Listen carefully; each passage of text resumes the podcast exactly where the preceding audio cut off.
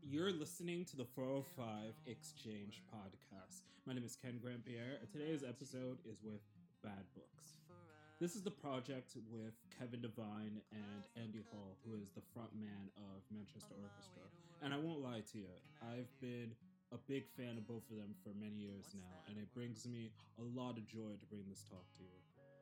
Last month, they released their third album as Bad Books. That album is titled Three, and it's full of songs that touch up on the emotional growth that comes from just being a human being. Sonically, it's very different than anything they've done before, which obviously was a major crux of this chat that we had. And yeah, you know, saying that thing about the human condition, that's a very broad thing to say, but, you know, honestly, this episode delves so much into what I mean by that thesis statement.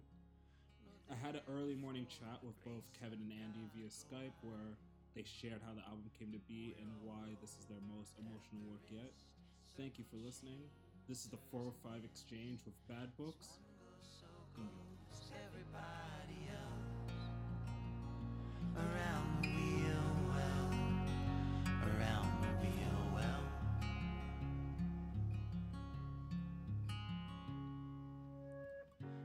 I think from like 20 minutes into knowing each other, it was pretty clear to Andy and I that like the capacity for us to be uh, joyful in one another's presence was was pretty um, apparent. Um, and I think that the relationship has only gotten like deeper and funnier and more serious and more uh, the capacity for it to be both like endlessly lunar goofy and also like really rooted in the deep kind of big questions moving around. Uh, with equal facility in those two realms is like something he and I are really um, we we fit that way. And I think that's like a pretty rare thing for for to be able to have that kind of friendship. And I think the fact that we are both songwriters and musician, musicians, it kind of extended itself pretty naturally to the process of like making art with one another um, I'm surprised sometimes by what we make, and I'm surprised by I mean, uh, you know, the way we we are always kind of pushing each other and ourselves. But I, the, the the if I pretty much know if I'm going to get in a room with Andy, I'm going to end up like both having a conversation that's like enlightening and and and and sort of stretching, and also like laughing my ass off the whole time I'm there. So. yeah, and Andy, would you say the same? I think um, a, a big part of what we do is, is really stressful. Like making albums can be really stressful and heavy, and performing the art side of what Kevin's talking about um, can be like taxing and stressful as well. So I'm always really grateful. I was actually having a conversation last night about this, where where we can go out on tour and you know where you can start to kind of feel weird and it's just it's a tough thing to explain, but just playing shows is um, stressful at times, and having somebody that you can be really like goofy and transparent with um, is really helpful, and that goes for the studio as well when you're stressed about making sure that you're recording the right thing and have these kind of pockets of, of joy in the middle of there is, is really great. Yeah, and you know, I'm sure you guys are always asked about how you met, so I don't want to ask about that. But what I'm curious in that regard, was it kind of clear to both of you when you both met each other that it would lead into either like a lasting friendship or like something creatively coming from it? I mean, was it kind of obvious to you that like, wow, this is someone I could see myself creating art with?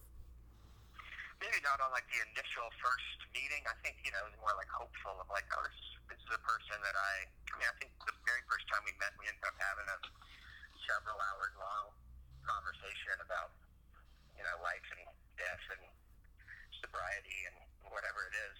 And so I think that was sort of peculiar. Like, wow, you know, this person can go deep. And um, I'd say within the first week, though, when we started playing on each other's songs on this particular tour, it started to feel like um, there was a mesh there, and we were gelling.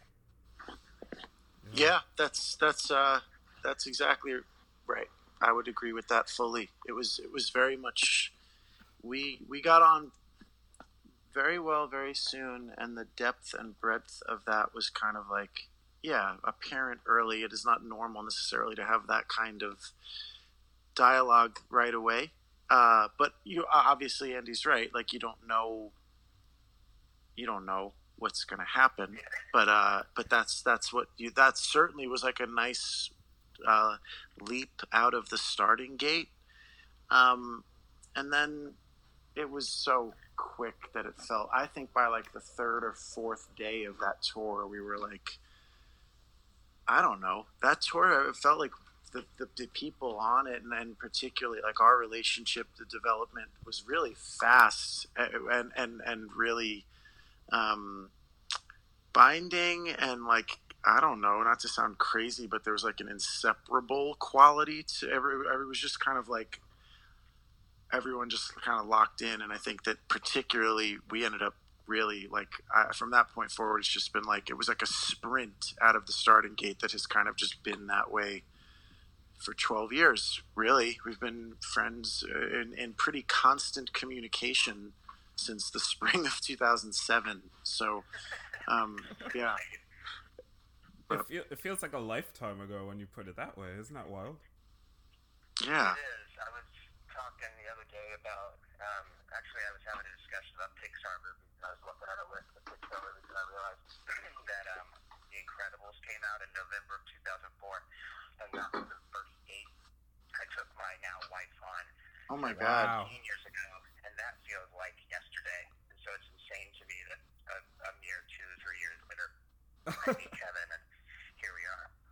That is. i can't believe the incredibles came out in 2004 that's insane That's not really the point of the story.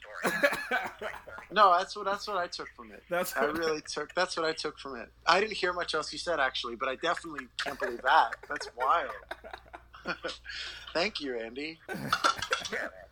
Uh, I want to start asking you about um, about the incredibles? Yeah go ahead. One of the best Pixar films of all time. Clearly, no, no. But I want to. I want to start asking you about the music, especially this new album that you guys released, um, 3 Um, you know, with experiencing this new album of yours, it was clear to me that you wanted the approach of a new Bad Books album to be very different. Um, can you talk to me about what those initial conversations were like when you started working on this album? Yeah, you want to take that one, Kevin? Sure. When um, so we had, I think in the summer of 2015. So Bad Books had, had pretty much stopped playing shows for the second record by the end of 2013. Um, and you know, in the inter in the intervening years, a lot of stuff happened in both Manchester world and my world musically, and also family stuff uh, namely like children being born and things like that happening. Um, and so we kind of moved away from there was no like eh, there really was no timeline set to revisit bad books even though we were kind of keeping it sort of um, tacitly alive by doing some bad book songs whenever manchester and myself would play shows together and things like that um, I think a couple years back we got together and did a song that is as yet unreleased, summer of like 2015, and really liked it, but just sort of were like, we don't really know. It was like a, it was like a bit of an island. We didn't really know what the song was going to be for. We just kind of did it to do it. Um, and you know, Bad Books is a thing that kind of presents itself when there's time. So so we set aside some time uh, between Manchester Finish and Black Mile, and I had a tour that got canceled. This was like spring of 2017. And I went down to visit Andy and Rob, and we went into the studio, and we kind of just had the vague outline of like, maybe we'll try to write a song. It was pretty loose, not even really super articulated. And then when we got down there, um, I think I was there for like maybe two and a half days, three days, and um, you know, Andy was sort of like, "Well, what do you have? What songs do you have?" Because you know, I have this idea that we would maybe do something kind of like uh, the feel of like the basement tapes or something, where it was like just kind of pretty, sh- I don't know, shambolic, loose kind of thing, where it was like two guys a guitar, uh, two vocals, like almost literally and initially, like conceptually, like a microphone between the two and sort of we just like passed the songs back and forth. Um, and what that led to is he and I sitting down and showing one another. I think at that point it was ten or eleven uh, acoustic based songs, um, and sort of recording them. The basic guts of it being one of us playing guitar and singing, and then I layer we layered harmonies and stuff that first weekend to an extent, and sort of saw that there was like the shape of a record there, um, and and and and the initial approach was very bare, very much like a, one guitar and two vocals, you know. Um, how that developed into the more kind of widescreen cinematic, but still not like quote unquote rock album that Three became was uh, the, the really a product of the process uh, and uh, as much as anything else like we ended up taking 10 months between session one and session two in which we did not listen to the songs at all just to sort of let them breathe. Went back and visited it, heard what was there, really liked what was there, but decided it was not a record that we wanted to like turn into rock music in a traditional way, like the song, like the a lot of the first two records, in particular two, had been um, indie pop rock thing. So we decided to try to like make it dynamic in a way that was more about interesting choices again, I use that language of widescreen cinematic because that's what I see when I see that record. It's it's a bit more, yeah, that that you know that thing that keeps coming up about Simon and Garfunkel in space. It's true. It's like pretty, I guess, relatively unadorned folk music, but that also takes interesting left turns arrangement wise and tonally. And that stuff just sort of came together a piece at a time, built on that initial foundation of like what what what if we made a record this weekend that was just like the songs we have and the two of us doing what we do. Um, and then it kind of developed kind of developed its own language over the course of the two and a half two years we were working on it and became what, what you hear now. Wow.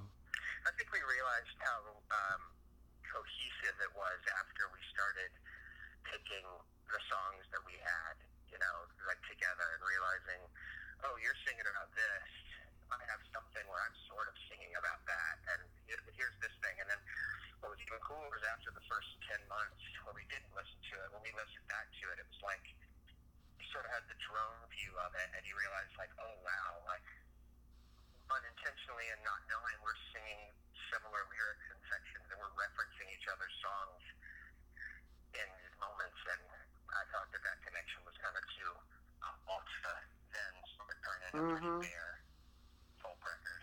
So yeah, it was Mhm. more, like Kevin said, just sort of step by step, really um, realizing and letting it grow and breathe and turn into what it was organically.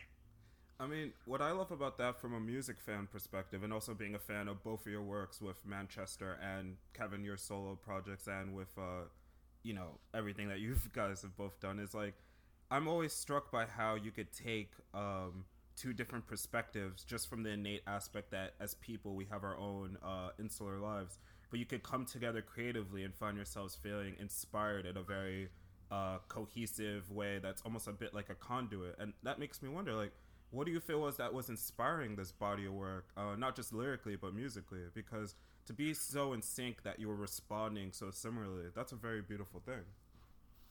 I think Hmm. really that comes down to I don't think that happens on Bad Books One, you know, or even on Bad Books Two? I think that comes from you know, we're like we're, we're merging and evolving together and Kevin and I are constantly having discussions about music and sending stuff that we're working on back and forth and so I think it's just naturally we're gonna rub off on each other and, and take cues and certain sentiments and you know, we're sort of ultimately all of our big deep conversations, you know, which could come right after being ridiculous or each other, are always circling around the same thing. Um, because I think we're on a similar path of what we're questioning and trying to experience and the people that we're trying to be. um, so I think that intellectually just comes from being close friends. Um, and then there's also a sense of like magic to it where we couldn't have planned it in a million years that it ends up being, you know, you say this line and I say, you know, in Wheel Well, he says you left your body and it just so happens I have a song called Left Your Body on the album where I say that line and it's it's all sort of connected. Um, Mm-hmm. mu- musically inspiring was like that's just the, that's the most fun part of making an album is feeling confident in the structure of the songs and then just getting out all of your toys and adding we sort of have an add add add take a look and now start to Mhm. subtract and take things away and what are the coolest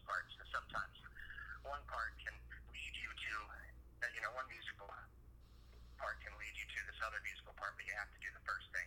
But a lot of times, the second part that you added that was influenced by the first doesn't need the first anymore. So there's a lot of kind of trial and error to, to find the right paints to put on the, the canvas. Mm-hmm. Mm-hmm. Yeah.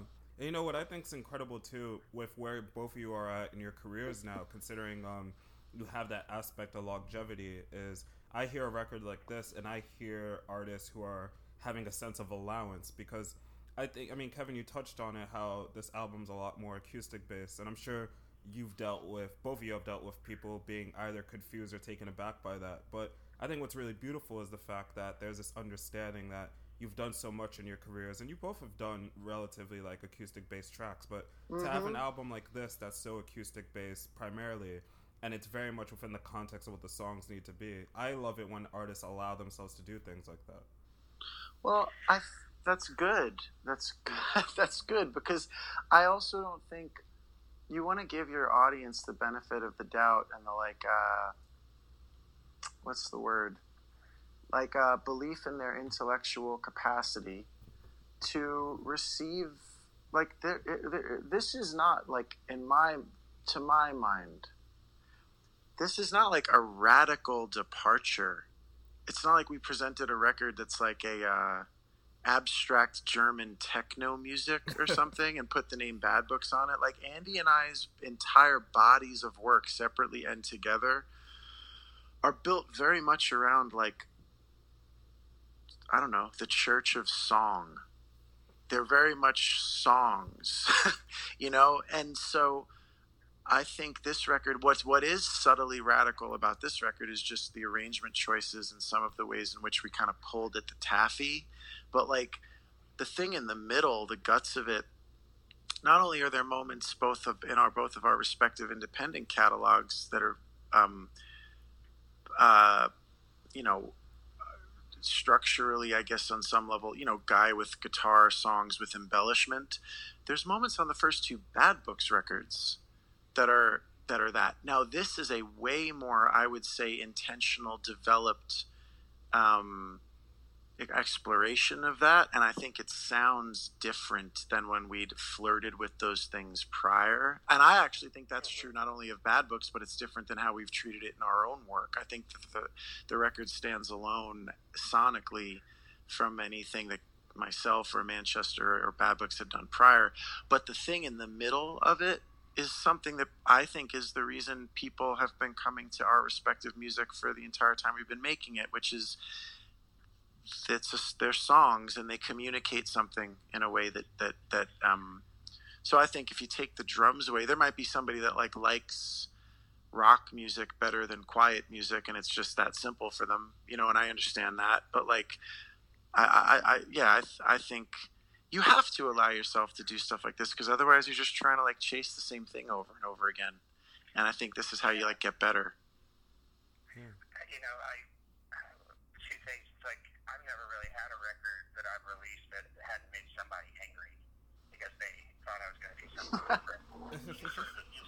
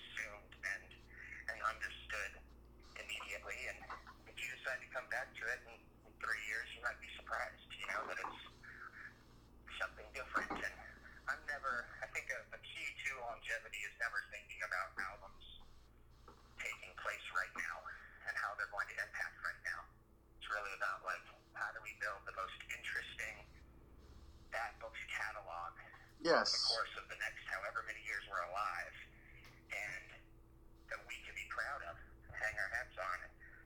That involves for this song making is like kind of lush, gorgeous folk music as we could, because that's what we were connected to. And um, I said to Kevin, the worst, the worst thing that comes out of making this album is that we we made a great album, then I'm down with that. Because great albums don't really go away. Yeah. Yep. Yeah. That's that's all. I mean, and the nature of the culture at present, in specific, is very immediacy oriented. I kind of like. I don't know if I've ever thought about anything I've ever made as being connected to the current moment. I agree with that sentiment so so specifically, for better and for worse, with respect to like your career arc or or, or whatever. Like, but I think the way you get to have a career arc is by kind of trying, not even trying.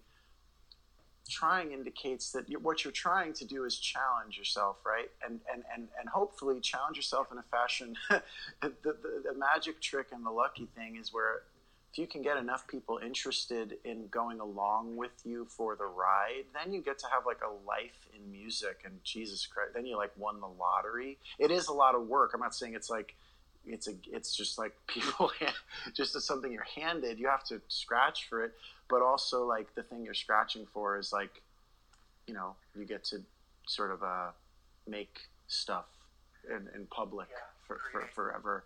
But uh, yeah, there's and by the way, this is all to say. I, I- also also should acknowledge. I don't. We neither of us do a whole lot of digging, but it does seem like what has come, particularly at the shows and in what's the feedback we've received, is pretty like overwhelmingly positive. Now that's not what you're doing it for, but it's certainly nice. It's not like the vast majority of people are like, "Where are the drums?" Our drummer wasn't even like, "Where are the drums?" So you know, I I think he was like, "Fuck, this is great. You have to call it three. So Yeah, that's literally know. what he said. yeah, That's massive. Well, to just go deeper into the context of all that, I want to start asking you guys about some of the songs off the album, and you know, kicking off with the fact that the album starts off beautifully with uh, "Wheel Well." Um, it has that wordplay that we've grown to love from both of you, but I'd love to hear more about how this one came together. I mean, obviously it's a bit of evolution, but yeah, I would just love to hear about this one.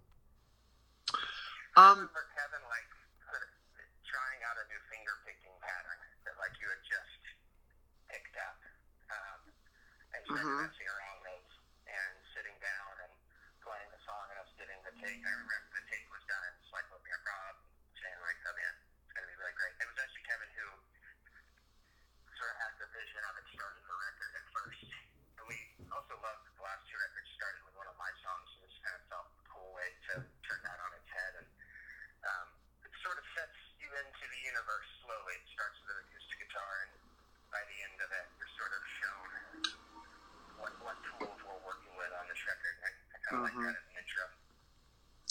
Yeah. I, I, when and that also like very the, the, bad books treatment with that one was initially that that verse that ends the song kind of floating in space about um, no one's alone or it's the one thing we are. That was initially in the first draft of the song. The fir- the front end of verse two. It came before the uh, uh, socialist song "Invocation of Christ" verse, um, and eh, that was something where we were kind of like, you know, Andy, we were listening back and we were we'd been building stuff, and you know, Andy at one point was like, I kind of feel like we need to get to that that second chorus quicker for the evolution of the song and the development, the kind of um, arrangement development, the colors we were painting with, and the, the, the how you like building out the size of the thing. Um, and we were, I think actually that conversation might have happened like on your back patio one night of tracking the second go round, and we ended up like putting it. I they I was those guys were like check this out, and they had like kind of moved it to the end of the song, and it was like, oh my god, it's so much cooler there, treated that way. Uh, and all of a sudden, the song, which had been this beautiful thing and ruminative and, and built out, but became this. That's what you're always looking for is like, what's the thing that can make it special? And there were special moments threaded throughout, but that thing really made it feel like really uh, suited to open the record and introduce not just the color palette, but also the like sort of um, lunar quality out in space a little bit. You know, we got to kind of have the song get swallowed by technology a little bit at the end too. So that was that was a cool moment. Yeah, well, that's fucking massive. Um, you know, next I, I really would love to ask you about um, and it, just to also mention that what a beautiful way to start an album. I mean, I don't want to just latch onto that song so much, but it really did take me by surprise as a listener as well. Thank you. Yeah.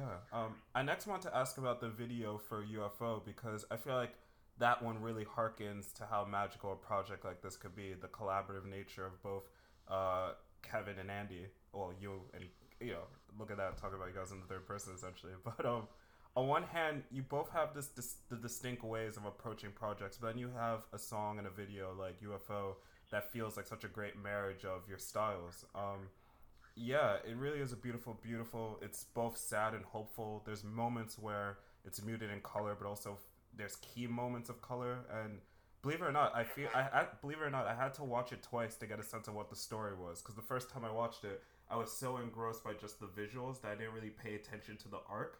And then watching it the second time, yeah, and then the second time I got just like a gut punch of the emotionalness of it. So I'd love to hear both about the video and the song. Well, you know, a lot of this record was a, a, a portion of this record of my songs are really just short stories, um, and I mean most of them, I guess, other than Army's a long story. Um, but the uh, that song in particular does those two things lyrically to me that you're talking about, where it's sort of there's something dark and, and unsettling about it, but then it's sort of making the most of this. The chorus to me is always about making the most of a horrible situation, like still being able to look around and say, "Yeah, the sun's shining, isn't it? You know, look at that lake. You know, whatever it is." Um, it just so happens this one does really take place on this planet um, in the song, but essentially, you know, it's it's about the yin and the yang of that, that empty but a gorgeous place. Um, and the video was really um, these young dudes out of LA who came up with this terrific concept that we felt married to the song really well. Um, yeah, we were pretty stunned the first time that we laid eyes on it. Yeah. Yeah, Kevin, add to that as well? I mean, I think one of the beautiful things about getting to do this project is hearing the other person's material for the first time. Um, and, and UFO is just such an immediate snapshot postcard song, bracing. Uh, you know, and when Andy played it, it was one of those things that was just like, yeah, that's that's great. that's it. That says what it needs to say. The picture's painted, and I've said this before, but I always really liked too. I like things that remind me, in indirect ways, of. Um, there's a lyric, conversations between songs, not just of our own, but like between the, the kind of larger canon, the body of song. Um, and I liked in that story, you know, um, the idea of there was nothing, there was nothing in the wind. Um, given the character's circumstances, I for some reason when he played that for me, the first thought I had was, you know, the answer, my friend, is blowing in the wind. Except not here. These people are. there is not an answer, uh, and and or that the answer is to some extent the embracing of your circumstances, and you can put that in the mouth of characters in um, you know uh, dire straits, extraterrestrial, uh, you know, captive moment, but it kind of also bro- more broadly applied to like one of the overarching themes of the entire record, and also to me of like on some level our whole sh- shit as people is like how do you get through? And part of how you get through is like you change the things you can and you just got to make peace with the stuff you can't. And there's a lot more you can't, honestly, than what you can. You can change a lot about your inner landscape, but there's a whole lot circumstantial that you just got to kind of like either you're like someone said to me once like let go or be dragged and it's kind of happening either way um, and so uh, that song I, I you know the, the, the circumstances were, were, were are, are obviously like um, dramatic and and and and and, and, and um, allegorical, but it, it sort of makes sense just as much as writing a very autobiographical song about moving through stuff like that. And the video itself, yeah, again, that was like um, we were definitely in. Uh, I don't want to suggest that we were not involved in in obviously like notes and uh, help helping uh, determining how what, what we liked and wanted to see, but so much of that credit deserves to go to the the guys who conceptualized and, and shot it. We like Andy said when we saw it, we thought the concept made a lot of sense and, and wedded well to the song. But when we saw the actual product, we were like, okay, that's pretty fucking insane. Um, they they definitely um, understood something about it, and then which is what you know art aims to do. They understood it, and then also made something their own with it. And yeah, I think it's really. I think it's it's. I also agree with you. It's a pretty beautiful thing to watch. So Yeah, that's incredible. Yeah, before I let you guys run here, I only have a couple more questions for you. Thanks for taking the time to chat today. This has been really awesome. yeah, of course. Yeah, uh, my favorite tune off the album is "I Love You, I'm Sorry, Please Help Me, Thank You." Uh, I'm curious what it was like for you to finish a song like that because it's another one that's very much driven by the wordplay and the vocals. And when I heard this song, I remember thinking, "God, it must have took a while to get it right," because it just this is one of those songs to me that sounds like it could have gone in just a myriad of different directions. Yeah, well. yeah. You're right. Just sort of the addition and subtraction of where we wanted to place things and Mm-hmm. how it wanted to grow, and sort of some some really great aha moments when we take out certain sections, take out the guitar the Mm-hmm. let the strings do the bedding of of the uh, you know of the song. It, it, then once we got it there, and that first chorus hit with just the keyboard. Um, yeah, it was like a high five moment. I love high five moments in the studio where you're just like, yes, we did it. You know, stumbled upon it. Mm-hmm. That was a. We almost named the album. Um, I love you. I'm sorry. Please help me. Thank you. Because Kevin had shared with me that phrase um, like four, three years, four, three years earlier, and 43 years earlier, and uh, Yeah, yeah. and when he did, it like really shook me because I relate to it a lot, and I think it's sort of hopefully the way these songs are on the album. It's a phrase that no matter what situation you're in, or who you are, or what you believe, um, it resonates with you. So I was always drawn to it. Yeah. hmm No, yeah, I think that you know, like, I think Andy and I communicate um, in real life and through song so um, committedly and well um, and intuitively. Um, that I also, I think, also like we, you know, I have a lot of faith in both his and my capacity to present a compelling song to you to be able to sit down and play you a song on a guitar or a piano if applicable and be like and, and have it be compelling so if that's the baseline then great you're trying to get a good take you're trying to make sure the words say what you want them to say the melodies are strong you're trying to to, to, to, to lean into that and to grow it but the aha moments the high five moments are where you take that thing break something apart in it and it becomes more than it was. Um, and those moments in I Love You, I you know, I loved that song. I loved the connection Andy had with it. I loved um, it, it, I really loved that it was going to be something we did with Bad Books because it felt like the right home for it based on our conversations about it. Um, but those moments in the studio where the middle of that song took the shape it took um, were goosebump moments, and that that I, I, you know, there's a part of me that always wants to be like mindful of not sounding. I don't mean any of that ever to sound like I don't know what the right like egotistical or something. I mean it more like it's the opposite. It's the th- magical thrill of discovery where you stumble into something through trial and error with the people you're working with that surprises you and you're the people making it. I would love to say that you're like I'm a you know you're like a master in control of and, and, and you know you get better at things and of course but the, the best shit is when you're like whoa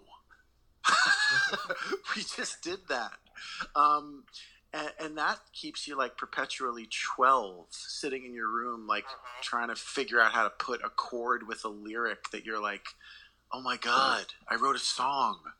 Um, and that you know changes the, the, the hopefully the level at which you're operating changes but that song, the stuff we cracked open in that song, m- made it elevated it from like a compelling song I could sit and play you on an acoustic guitar to like what is there now, which is something that's uh, really elegant. And uh, and that's something that happens through the act of collaboration and trust. So That's just downright beautiful. Well, uh, it's really it's one of the best things about uh, doing this uh, talk today is just having you guys bounce off each other. Like it really, really is a pleasure to listen to. I'm glad it worked out. Yeah, uh, I just want to have one more question, and um, it's a bit of a broad one, but I really did want to leave you with a question like this, considering just how the record sounds, the themes that you guys uh, delve into lyrically. Um, it is a very broad question, but I just want you both to know it's very much birthed from experiencing the album and knowing uh, it was the two of you coming together to make it. Um, this album is personal way that's both inward and outward, and it's in a reflective way. And I'm curious in regards to how you guys both feel about you know humanity in the world. I mean, what does an album like this say about the human condition? Specifically, how do you feel you thought about the human condition while making an album like this? Well, I'm always thinking about the human condition, particularly my own, um,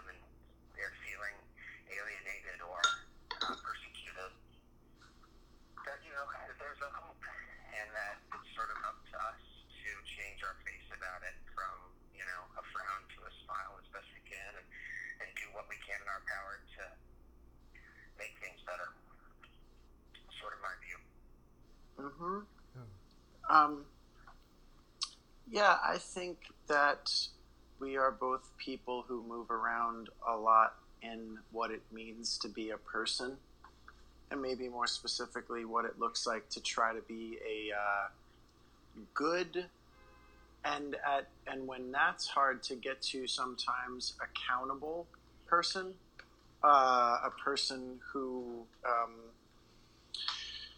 tries to live well and minimize the amount of damage they do. Uh, and the human condition is a tricky thing because people are governed by all kinds of mess. I am. And so I think that, uh, and I need a lot of help to try to like uh, be as close as I can to the beam and do as much as I can to.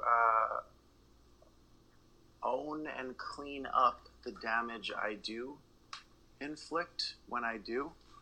And so to me, a lot of the record is also about like the space between, um, you know, if you like give yourself a pass for everything, you don't grow.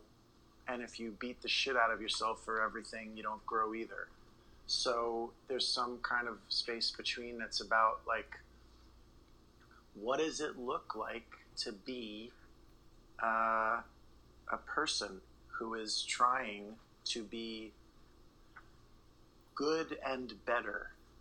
And part of that informs how do I turn my inner circumstances because external circumstances are going to be what they're going to be and some days they're going to beat the shit out of you and some days they're not some days they're going to hand you a bouquet of flowers and give you a massage but a lot of other days they're not they're not going to do that and so how do i how do I meet that with something like equanimity so I'm not A, injuring myself, and B, like bleeding all over everybody around me. And I think that this the record sort of deals a lot with the paths to that and it deals with it in some ways that are semi-autobiographical and it deals with it in other ways that are composites and fictional and uh, and I think that there is a message of like earned hope in that record that I think is uh, the best we got, really, and I think it's pretty good. So, yeah. Yeah, I would definitely agree with that. Uh, you know, we're at the end here, and before we like click off, um, you know, just and thank you for seriously the most beautiful, both of you, very beautiful, thoughtful answers, especially with that last one. Um, you know, Andy, you know how you said about the Incredibles uh, a couple, what was it, last week? It was last week. Last No, week. 2004. Yeah, 2004. 2004, The Incredibles. Well, I was just gonna bring up last week. Uh, last week I was watching TV and uh, WALL-E came on, and I went on IMDb, and it came out in 2008. How wild is that? It, it, it holds up pretty damn well. I'm just imagining if this if this conversation became just us listing the years movies came out. we can go on forever about that. I mean, Star You know, Wars uh, 1977. I was gonna say Taxi Driver came out like 75. Um, no, I can't believe that's true. That movie, that movie makes me cry. WALL-E's really good. it made me cry wa- rewatching it. I hadn't seen it since it came out, and holy crap! That anyone listening who hasn't seen that movie in a while, go put that on and just get tissues ready. Uh, guys, honestly, thanks so much for taking the time so early in the morning. Um, I've loved both of your music for years. I've had the fortunate pleasure of meeting you guys numerous times over the years here in New York, and Getting to talk about bad books was great. Andy, Kevin, thanks so much for today. It was so good to talk to you, Ken. Thank you. Yeah, of course. Thank you so much. Yeah, see All right. you both. Uh. A socialist song, an invocation of Christ, I guess. It's whatever you like. No peace, no calm, no coasting, no there for the grace of God.